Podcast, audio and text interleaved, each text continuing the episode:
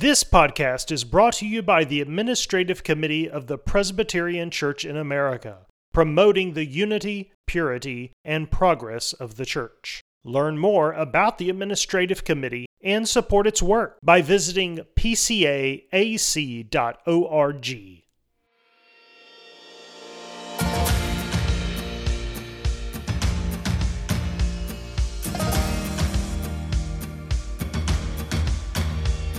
Welcome to Gifts and Graces. All Christians have communion in each other's gifts and graces, says the Westminster Confession. So, on this podcast, we help you and your church benefit from the gifts and graces of other parts of Christ's body. Each episode, we bring you a seminar, sermon, or discussion from church leaders across the country and around the world designed to promote the unity, purity, and progress of the church. This is Gifts and Graces.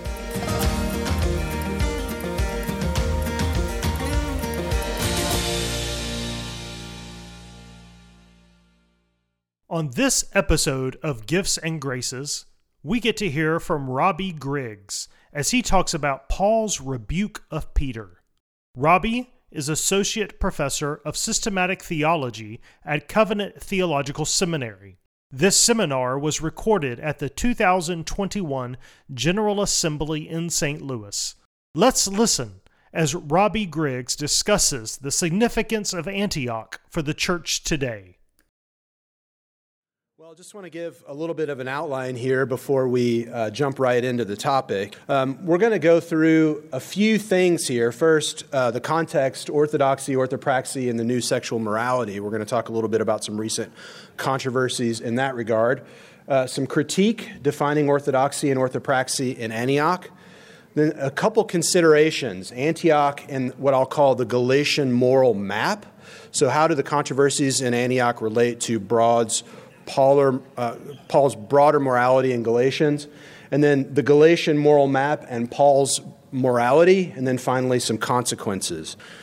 So uh, I want to start with a quotation from Ernst Käsemann from his little book, Pauline Perspectives. He says, Controversy is the breath of life to a German theologian.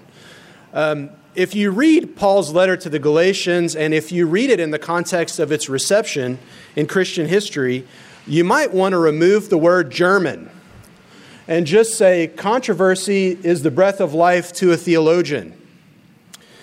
First off, um, there, is, uh, there is the controversy in Galatia itself.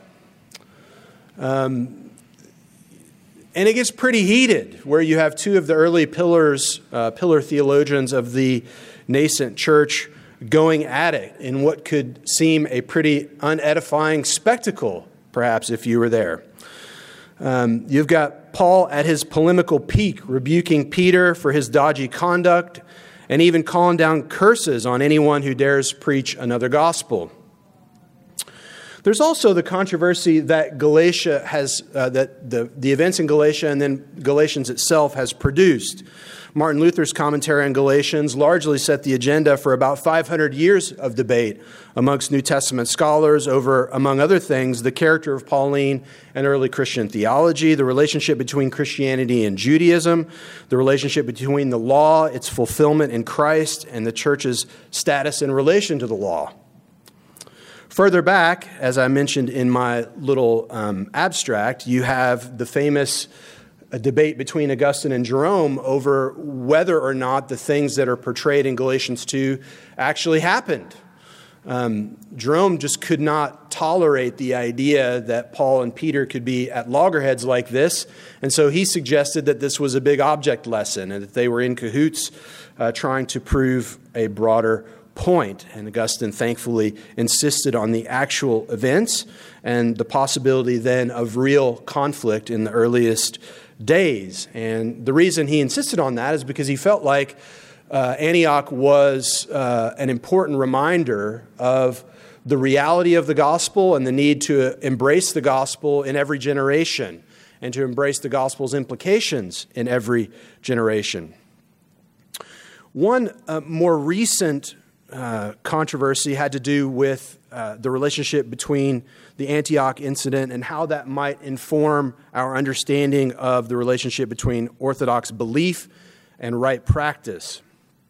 Uh, several years ago, Jamie Smith, um, some of my, so I have some students and some former students here. I pretty much, and, and, and friends and colleagues and people I don't know, I pretty much insist on not being topical uh, when I teach.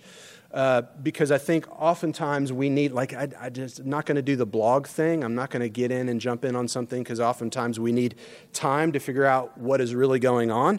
And so I'm actually responding to a blog controversy that happened four years ago, a, little bit in this uh, in this presentation.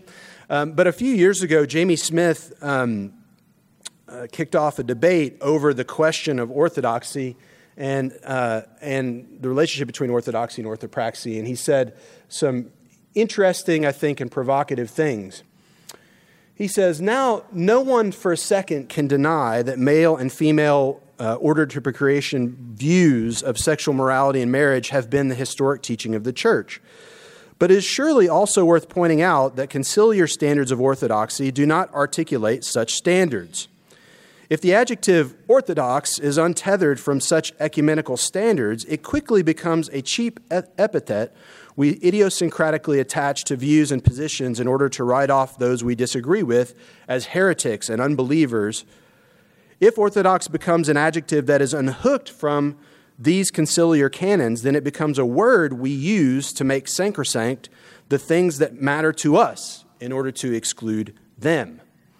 And then you can start folding all kinds of things into orthodoxy, like mode of baptism or pre tribulation rapture or opposition to the ordination of women, which then entails writing off swaths of Christians who affirm conciliar orthodoxy. So perhaps we should be more careful with how we use the adjective orthodox. It can't be a word we flippantly use to describe what is important to us. The word is reserved to define and delineate those affirmations that are, are, at the very heart of Christian faith, and God knows they are scandalous enough in a secular age. So I've got the link there. If anybody, by the way, if anyone wants access to the slides for this presentation, feel free to email me after. Um, it's just robbie.griggs at covenantseminary.edu. So this was from, uh, as I said, a blog post about four years ago, and in this, as you would imagine, kicked off some responses. I'm going to note a couple of those uh, that I noted at the time. One, um, and these have some overlap, so I'm going to be summarizing here. Alastair Roberts and Derek Rishmawy uh, responded to um, Smith's piece with a few different points of criticism. The first thing they noted was Smith's thin defini- definition of orthodoxy. The problem they're trying to put their finger on here is that um, to treat the creeds as minimal statements of nominal orthodoxy, orthodoxy ignores how they both relate to the scriptures from which they arise, and it ignores how they take as axiomatic many things that they do not express explicitly. Creeds, by their very nature, are uh, not uh, concise, self enclosed documents. They depend for their meaning on the scriptures and on a variety of theological axioms that are embedded within the scriptures, and then, if not expressed explicitly in the creeds, then implied or entailed by the creeds. So, for example, the creeds don't need to address child sacrifice because they take the preservation of human life as axiomatic. Okay? There are certain things that they take as axiomatic and because they're not trying to comment on everything, they don't, they don't say things that go without saying. Right? So when, when, when Smith wants to reduce the use of the term orthodox to what is explicit and only what is explicitly stated within the creeds, he's misunderstanding how the creeds work. Okay? And any confessional statement, if you do that with any confessional statement, you're misunderstanding how that confessional statement works. The next uh, criticism that they launched at Smith was what I would call his tendency to separate orthodoxy from orthopraxy. Um, it's true that what Smith is getting at is a problem. Christianity is not reducible to a morality. Behavior is asymmetrically dependent on belief. But that makes orthodoxy and orthopraxy inseparably related. Okay? So, another, another statement here. Uh, for example, one can't say, I'm an Orthodox Christian who believes that child sacrifice is godly behavior. And the reason you can't say that is because to be an Orthodox Christian uh, entails certain beliefs about the pres- preservation of life. And so, if you say that I'm an Orthodox Christian who believes that child sacrifice is godly behavior, then either you don't understand what Orthodoxy entails, or you're being dishonest about what Orthodoxy entails. Okay? So, these were the criticisms that were launched against Smith's initial, initial uh, foray into this question of orthodoxy and orthopraxy. What I want to talk about next was um, an intervention in this debate that was, uh, that was given by uh, Wesley Hill. And here's where Antioch comes in. Wes said uh, in, a, in a post that he wanted to offer an exegetical footnote from the Antioch, Antioch incident. And uh, this was a pretty brilliant uh, intervention in my mind, rhetorically at least. He made a couple really important points. One of the things that he uh, did is that he affirmed uh, the criticism of this idea that behavior and belief are not, are, are not mutually, uh, mutually entailing. He said that in Galatians 2, at least, unorthodox practice entails, at a minimum, defective belief. So, that second point of the criticisms of Smith, he concedes. He says, yes, it's very clear that Paul thinks that Peter's uh, belief or his practice raises questions about his belief. But um, Wes did something else in this, uh, in this post. Um, he also uh, referred to what he called Paul's rhetorical strategy. So he said, yes, orthodoxy, uh, orthopraxy is downstream from orthodoxy, and if you have bad practice, that implicates or, or wrong practice, that implicates your beliefs. But he also said, I want to affirm strongly Paul's rhetorical strategy. And the way that he interprets Paul is as seeking common ground with Peter and the other uh, Jews at Antioch in order to persuade them. And I'll let Wes speak for himself by quoting what he says. He says, like Paul, I want to insist that there are certain behaviors and embodied actions that are so profoundly out of step with conciliar creedal Christianity that they warrant not mere tolerance but public rebuke. Same sex sexual behavior and same sex marriage are radical departures from scriptural historic Christianity, and those of us who are convinced of that must continue to sound the alarm. So you see the affirmation. Here's the other side of the coin. But also, like Paul, I want to appeal to my fellow Christians who dis- disagree with me on this matter on the basis of what we share in common. I want to mount arguments for traditional male and female marriage that appeal to the creedal grammar that my opponents and I both affirm. So, the question that I want to address is this Is there insight from the Antioch incident to be gained on the relationship between orthodoxy and orthopraxy, and particularly in reference to what uh, Wes addresses there in terms of same sex attraction and same sex behavior. I've got a couple uh, guiding questions that are going to determine how I proceed. The first one is Can the Antioch incident serve as a suitable analogy for debates over the new sexual morality? In other words, is this a good place to go for the kind of things uh, that Wes wants to do with it? The second question is how might the Antioch incident inform our understanding of the relationship between orthodoxy and orthopraxy more broadly? So, those are my two guiding questions. Let's read what Paul says in Galatians 2. But when Cephas came to Antioch, I opposed him to his face because he stood condemned. For before, before certain men came from James, he was eating with Gentiles. But when they came, he drew back and separated himself, fearing the circumcision party. And the rest of the Jews acted hypocritically along with him, so that even Barnabas was led astray by their hypocrisy. But when I saw that their conduct was not in step with the truth of the gospel, I said to Cephas before them all, If you, though a Jew, live like a Gentile and not like a Jew, how can you force the Gentiles to live like Jews? Now, just a footnote here. I'm including verses 15 and 16 because Wes includes them in his article. I'm going to come back to this and, and ask the question whether or not we ought to consider verses 15 and 16 in relation, in relation to this broader question. We ourselves are Jews by birth and not Gentile sinners, yet we know that a person is not justified by works of the law, but through faith in Jesus Christ. So we also have believed in Christ Jesus in order to be justified by faith in Christ and not by works of the law because by works of the law no one will be justified. Now, my first question in response to what Wes put is this Is the common ground with Peter? So, part of what Wes says is that, and, and others have used the Antioch incident in this way, is that they want to pursue common ground in a similar fashion to how Paul pursues common ground with Peter. But we first have to ask the question is Paul actually pursuing common ground with Peter? Um, one of the reasons we have to ask that question is because scholars point out that there really is no clear break until we get to Galatians 3:1. So if you read from Galatians 2:11 down to verse 21, it's really hard to know when you go from Paul's report about the Antioch incident to his framing of the issues that are happening in Galatia. Okay? And so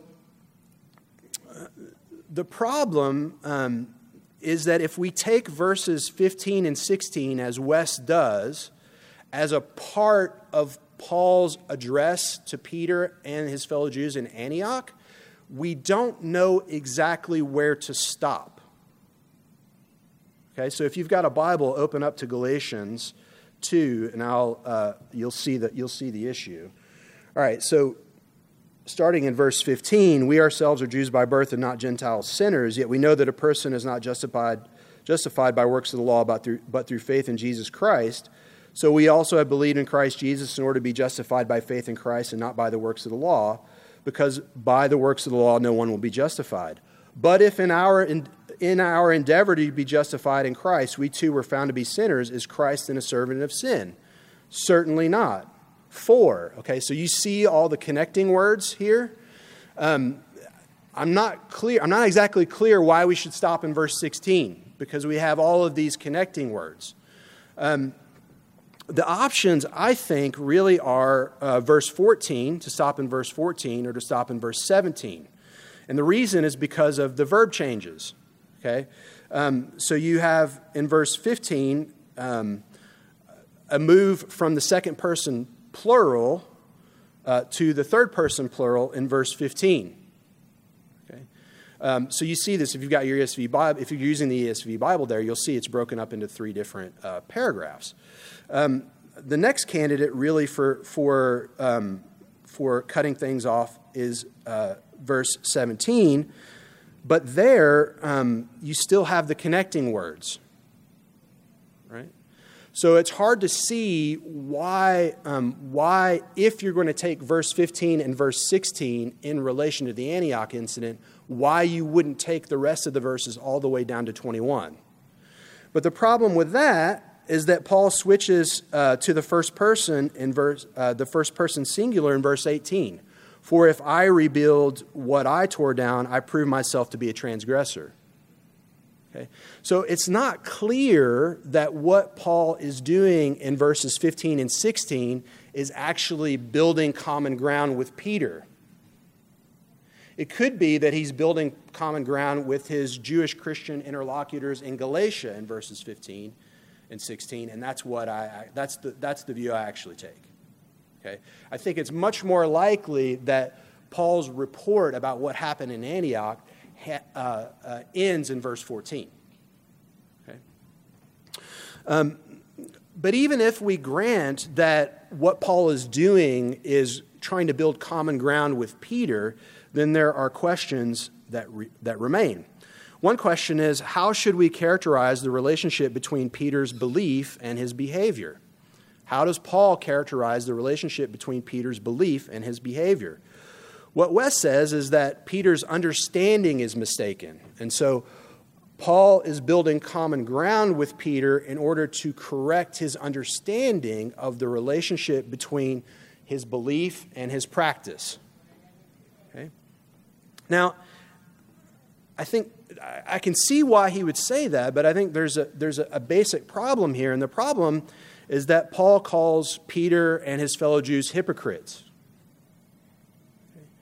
Um, he doesn't say that they're operating based on mistaken beliefs. He says they're operating in a way that they know to be wrong. Right? So, Paul's rebuke is aimed to get Peter and his fellow Jews to behave as they know they should, not to change their minds. And one of the reasons we know that that's the case is because Paul's the, the narrative, the story that he tells just before the Antioch incident is the story of his successful trip to Jerusalem, where people don't p- fall into the pressure of having Titus and, uh, and others circumcised and putting the Gentile mission on a Jewish footing. Okay? So, what Paul is doing is he's telling two different stories of the reception of the gospel and its implications. One story is when the gospel is properly recognized and the Jew and Gentile missions are allowed to operate on separate tracks. The improper reception of the gospel is what is happening in Antioch when the Gentile believers are being forced to behave as Jews. Okay? And so I'm not sure we can say that Paul is trying to build common ground with Peter in order to persuade him about his mistaken beliefs because Paul calls him a hypocrite. And what he says, says essentially is that he should know better. Right? So it's difficult to adopt Paul's rhetorical approach with Hill's assumed interlocutors because they're not acting hypocritically, but rather they disagree about the orthodox entailments.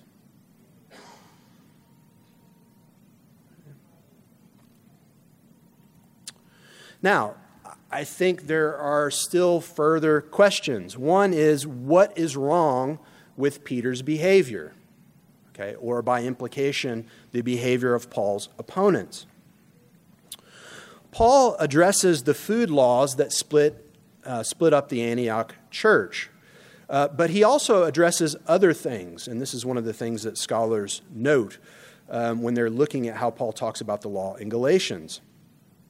Paul is astonished at the Galatian adoption of Jewish, uh, the Jewish worship calendar in Galatians 4, 9, and 10. Okay? So when he's talking about those things that characterize the Jewish community, he's not just talking about food laws. He's also talking about the Jewish calendrical practices. He warns the Galatians explicitly about adopting circumcision in Galatians 5. Okay? The beginning of Galatians 5. Here's the point what Paul is addressing uh, is the adoption of practices that are implicated in obeying the Mosaic covenant. That's the problem in Antioch. It's the idea that um, the Gentiles need to become Jews in order to be sons of Abraham. That's the issue that Paul is addressing. And he's saying that when you say that, you're preaching another gospel.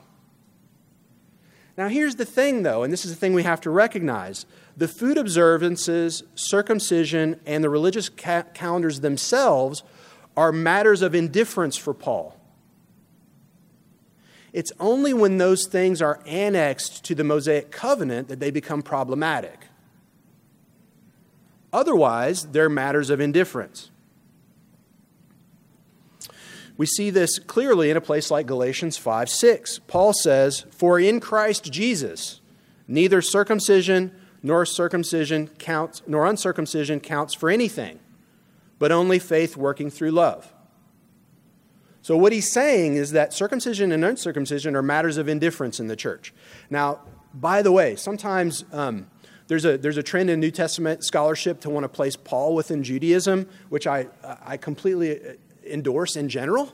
Um, but sometimes there's this question what actually got Paul beat up in the synagogue? Right? That's the question I want to ask. And I think it's when he says things like this. when Paul says neither circumcision nor uncircumcision counts for anything, I think that's the sort of thing that got him beat up in the synagogue. The problem with Peter's behavior in Antioch and Paul's Jewish opponents in Galatia is that it implicates the Gentiles in a covenant that has been fulfilled by Christ. And in doing that, this behavior suggests that to be a son of Abraham, one has to become a Jew. That's the problem that Paul has. It's not that the practices in themselves are wrong, he thinks they're matters of indifference. So there's a deeper problem with the Antioch um, incident as an analogy for uh, this issue. And it's that eating per se is not a problem for Paul, it is a matter of indifference like circumcision. But same sex behavior is not a matter of indifference. Okay? So Paul has a pretty clear distinction between matters of indifference and matters of moral violation. It falls under the category of sexual immorality for Paul in Galatians, in a place like Galatians 5:19, when Paul lists the works of the flesh. So, one word about the works of the flesh in Galatians 5. Paul starts off with a pretty typical debating maneuver where he says the works of the flesh are evident. And what he means there is that my opponents are not going to disagree with this list. Okay, this is a standard Jewish Hellenistic vice list. You compare it to any number of Hellenistic Jewish vice lists of the period, and you're going to see considerable overlap.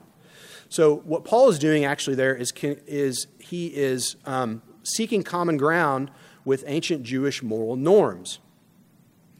Paul's vice list is tailored and representative, it is not exclusive. Okay? Sometimes when we read lists, we want to read them in that self contained manner.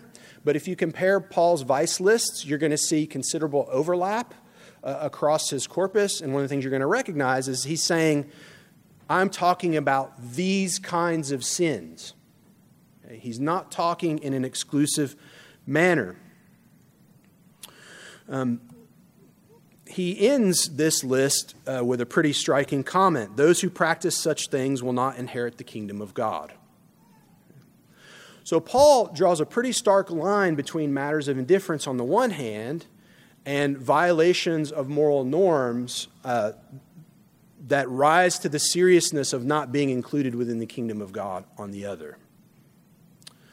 Some conclusions. Peter's hypocrisy regarding food is significantly different from the debate over same sex behavior. The former um, equals lying for Paul. That's why he calls their, their behavior hypocrisy. The latter equals a failure or refusal to understand the entailments of Orthodox belief. Food, apart from the Mosaic covenant, is a matter of indifference. Sex is not a matter of indifference. To depend on the Mosaic covenant for salvation or to persist, persist in the works of the flesh is to behave in ways that deny the gospel, which delivers us from the curse of the law on the one hand and the dominion of evil desires and behaviors on the other. So I think it's a challenge to try to use the Antioch incident in this way because the Antioch incident is not primarily about um, moral matters, it's primarily about matters of indifference. Um, and so I think the analogy breaks down at that point. Now, there's more to be said, um, and I want to shift now to a consideration of how this Galatian moral map relates to things that Paul says elsewhere. What about food and sex, orthodoxy and orthopraxy elsewhere in Paul? Well, we see the same or very dis- similar distinction between matter, distinctions between matters of, of indifference and violations of what I'll call natural law. I think it's fair to say that, that Paul's vice lists demonstrate that he's operating with something like uh, uh, uh, ideas about the law of human nature, and I think Paul would think that those are encapsulated in the Ten Commandments. And occasionally he will recognize that there's a shared morality between um, Jewish norms and pagan norms.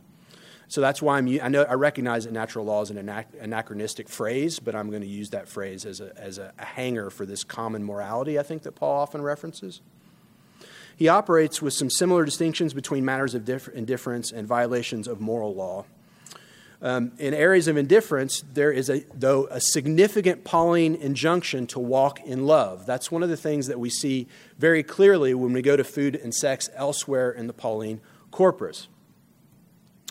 Orthodoxy entails orthopraxy both with matters of indifference and with moral violations. In other words, it's possible to um, to violate God's law in how we deal with matters of indifference.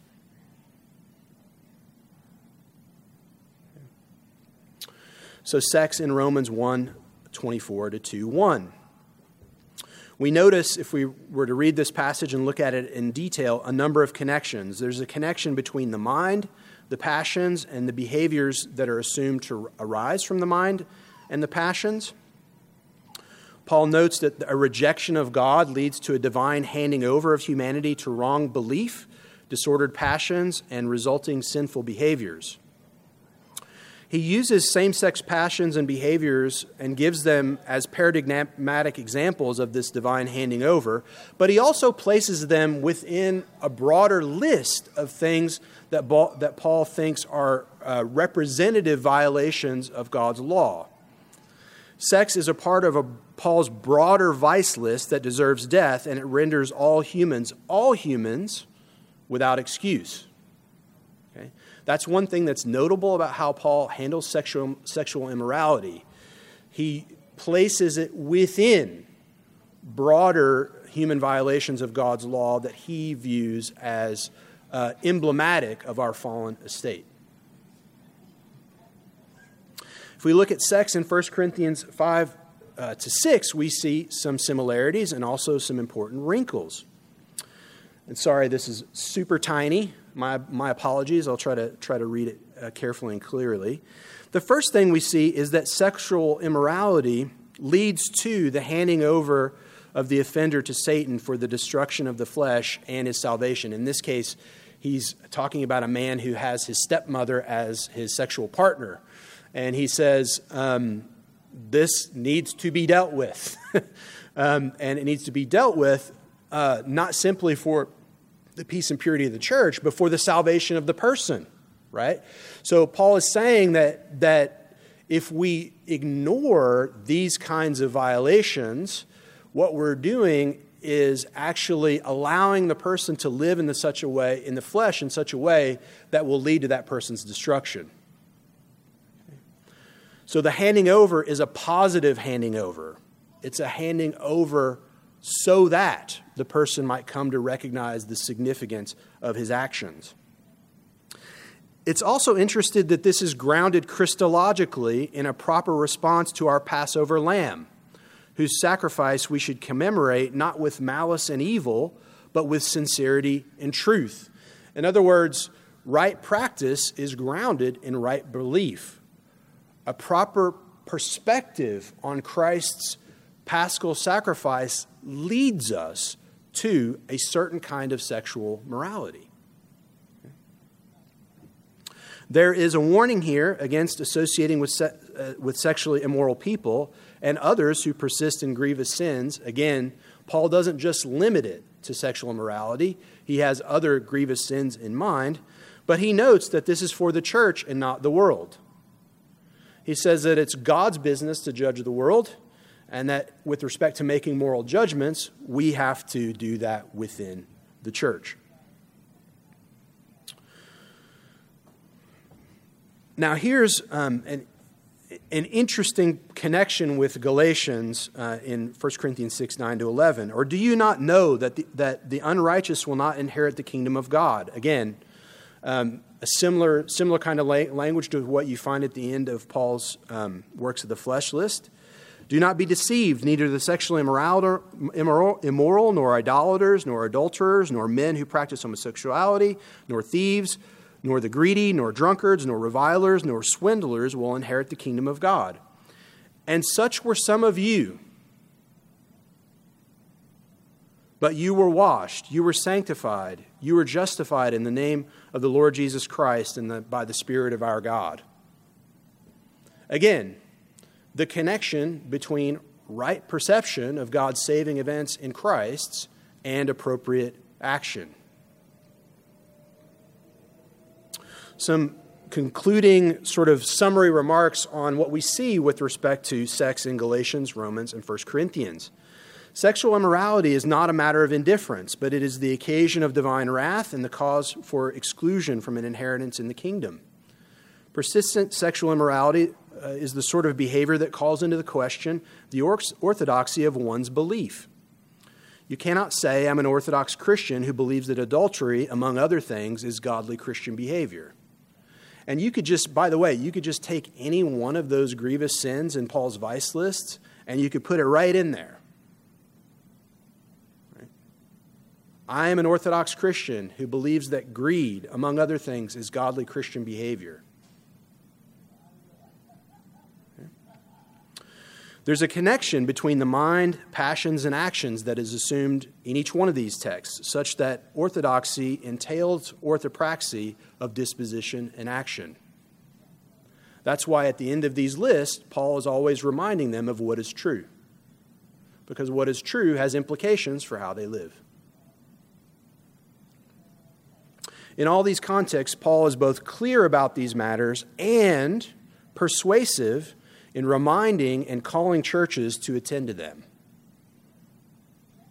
He's clear about them, and he reminds them of what is true and what the implications are for these various areas of their life. Turning to food in 1 Corinthians and in Romans, we get a few different wrinkles, and then I'll say a few concluding uh, remarks, and we'll have some time for questions. In 1 Corinthians 8, Paul says the knowledge of, uh, the knowledge of God puffs up, but love builds up. You'll know that he's dealing here with the question of food sacrificed to idols. And we get in this context uh, some really interesting Trinitarian theology thrown in for good measure. Paul appeals to the Shema, and then he includes Jesus within the Shema, so that the idea is that Jesus is one uh, with the triune God. so I find it really interesting how, you know, this people who say ethics don't have anything to do with theology. I mean, Paul seems to do a lot of theology in his ethicizing. Um, the reality that Paul appeals to, though, is that there are not many gods, as many suppose, but there is one God. And that's where we get the confession of Jesus as Lord within this triune identity. His conclusion is this food will not commend us to God. We are no worse off if we do not eat, and no better off if we do. So here we see precisely the same th- sort of thing that Paul says in Galatians, and that is that what you eat is a matter of moral indifference. There's a qualification, though. Though we have rights to indifferent things, we are to set these rights aside for those with weak consciences he notes that many people in the ancient world, because when they eat meat, they're used to eating meat within temples, and those temples serve a religious purpose. And so he says many people have weak consciences because they're used to associating the eating of meat with the worship of a particular deity. And so even though you're, um, even though you're no better off if you eat or if you do not eat, you're not simply your own. You're a part of a community. And so that means that you can't simply partake in meat if it's going to cause your brother to some stumble. He concludes this way Those who, uh, for whom this knowledge of God puffs up and doesn't teach them what it means to walk in love, Paul puts it this way. And so, by your knowledge, this weak person is destroyed, the brother for whom Christ died. Thus, sinning against your brothers and wounding their conscience when it is weak, you sin against Christ. Therefore, if food makes my brother stumble, I will never eat meat, lest I make my brother stumble. In other words, it is possible to misuse our rights with respect to indifferent matters. It is possible to sin against Christ with respect to issues that are morally indifferent. It's not enough to be right. Because the truth is placed in the service of love. That's Paul's point. If you're right and you don't use the truth for the purposes of building up your brother, then you are denying the very knowledge of God. Because the knowledge of God is for love, it is for building up. That's an important wrinkle. Paul addresses again food in Romans 14. He also, interestingly, addresses the issue of sacred days in Romans 14. Um, so it shows you that he thinks, just as he does in Galatians, he thinks of these indifferent matters as a package deal food, worship practices, circumcision, if you're in a Jewish context. He says, I know and am persuaded in the Lord Jesus that nothing is unclean, unclean in itself, but it is unclean for anyone who thinks it unclean. For if your brother is grieved by what you eat, you are no longer walking in love. By what you eat, do not destroy the one for whom Christ died. As in 1 Corinthians, food is a matter of relative indifference, it is not a matter of complete indifference. The ultimate aim is to walk in love, which requires avoiding causing the weaker brother to stumble. All right, here's some concluding reflections then and uh, some observations, and then I'll open up for questions. For Paul, orthodoxy entails orthopraxy, both in matters of indifference and in violations of moral law. Yet, to walk in love looks differently for these categories. Persistent violations of moral norms belie claims to orthodox belief. Either one does not know what orthodox belief entails, or one is acting hypocritically. And in this case, what Paul does is he rebukes. Similarly, elevating matters of indifference like the Mosaic food laws, relig- the religious calendar, and circumcision to the status of moral requirements is either a misunderstanding or a hypocritical misalignment with the gospel, which removes the curse of the law. So when we take matters of indifference and we misuse them, the proper response for Paul is a rebuke. In either case, we're not walking in love.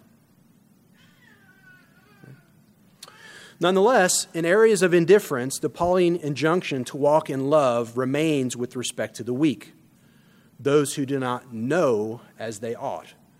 And in all of these cases, the posture that Paul takes up is one of persuasion.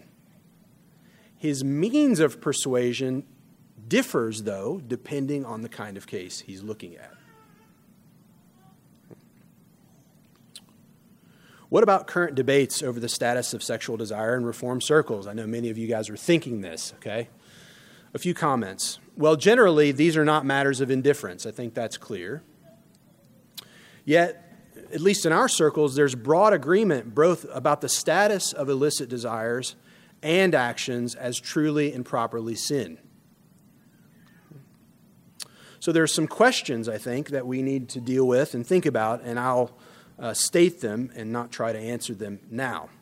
How does a reformed theological anthropology and moral psychology evaluate beliefs about and the mortification of same sex desire? What approaches to the mortification of these desires belie orthodox belief?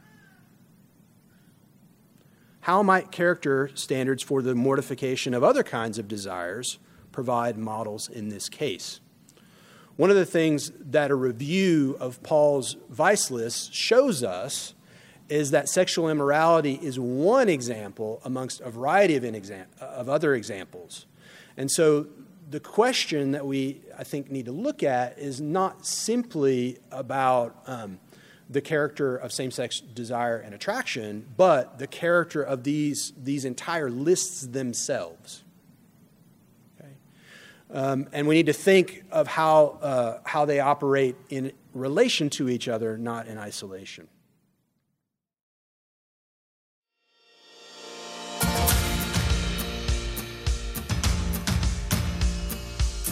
You can hear more talks like this by subscribing to the Gifts and Graces podcast.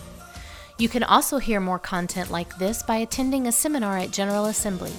They are free and open to the public.